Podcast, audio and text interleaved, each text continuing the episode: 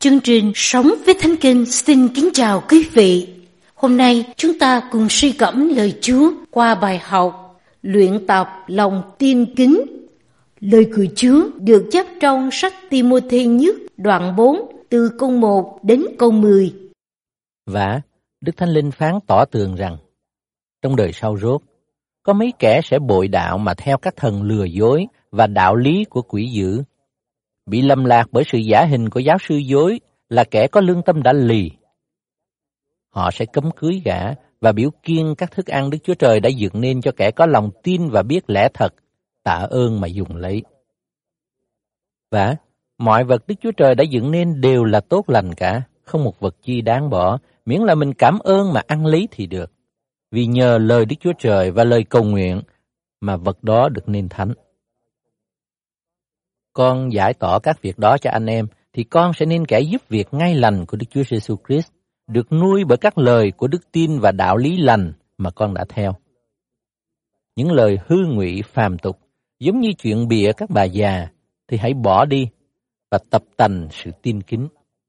Vì sự tập tành thân thể ích lợi chẳng bao lâm, còn như sự tin kính là ích cho mọi việc, vì có lời hứa về đời này và về đời sau nữa. Ấy đó là một lời nói chắc chắn, đáng đem lòng tin trọn vẹn mà nhận lấy. Và nếu chúng ta khó nhọc và đánh trận, ấy là đã để sự trông cậy ta trong Đức Chúa Trời hằng sống. Ngài là cứu Chúa của mọi người, mà nhất là của tín đồ.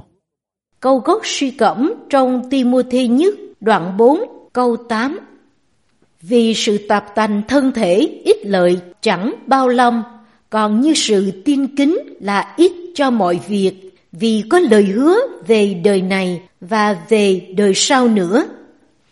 Chúng ta cùng nhau suy gẫm những câu hỏi sau đây. Sứ đồ Phaolô khuyên một sư trẻ Timôthê điều gì? Ông nhấn mạnh điều nào nhất? Bạn tập tành sự tin kính như thế nào?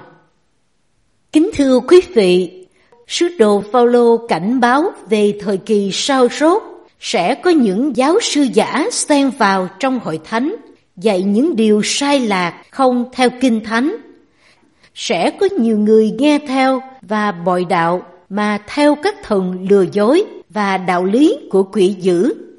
Ông thúc giục mục sư timothy trong chức vụ của mình phải tập trung vào những giáo lý chân chính và luyện tập lòng tiên kính để giải tỏ đúng đắn cho con dân Chúa về sự tự do thật của cơ đốc nhân và nếp sống tiên kính trở thành đầy tớ tốt của Đấng Christ và con dân Chúa sẽ có thể vượt qua thách thức để giữ gìn kỷ luật tâm linh, tập tành sự tiên kính theo đúng lời Chúa dạy.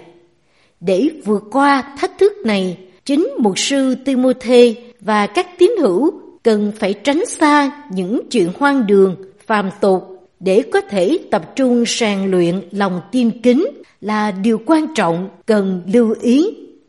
Từ tập tành có nghĩa là huấn luyện, sàng luyện, kỷ luật và mỗi con dân Chúa cần ưu tiên tập trung cho đời sống tin kính như một vận động viên dành ưu tiên cho việc rèn luyện thể chất.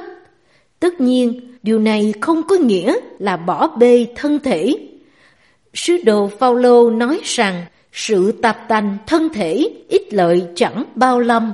Nó có giá trị nhất định, nhưng không vĩnh cửu vì rèn luyện cơ thể chỉ mang lại lợi ích trong một thời gian ngắn, khi chúng ta còn sống trên đất. Nhưng sự tin kính là ích cho mọi việc, vì có lời hứa về đời này và về đời sau nữa. Lòng tin kính giúp chúng ta giữ được đức tin đến cuối cùng để bước vào sự sống vĩnh cửu đời sau với Chúa.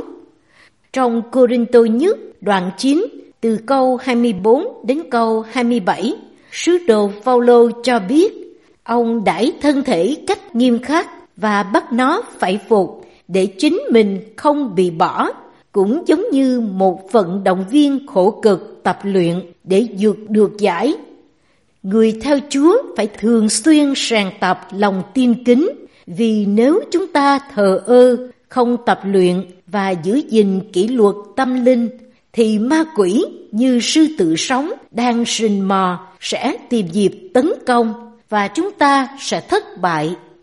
Lòng tiên kính được sàng tọc qua sự trung tín nhóm họp thờ phượng Chúa, sốt sắng dự phần trong công việc Chúa và quan trọng hơn nữa là giữ mối tương giao với Chúa mỗi ngày qua sự cầu nguyện và học lời Ngài. Và chỉ khi gần gũi với lời Chúa, chúng ta mới nhận biết ý muốn Chúa dành cho mình và sẵn sàng làm theo. Khi chúng ta vượt qua thách thức ấy thì mới có thể vượt qua cuộc sống đời này mà hướng về thiên quốc sáng tươi.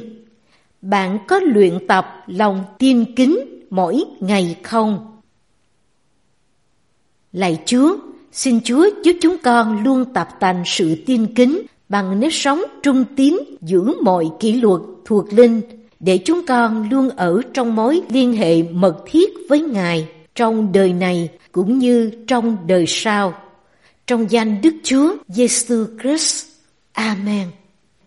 Chương trình Sống với Thánh Kinh xin kính chào tạm biệt quý vị. Hẹn gặp lại quý vị trong chương trình ngày mai.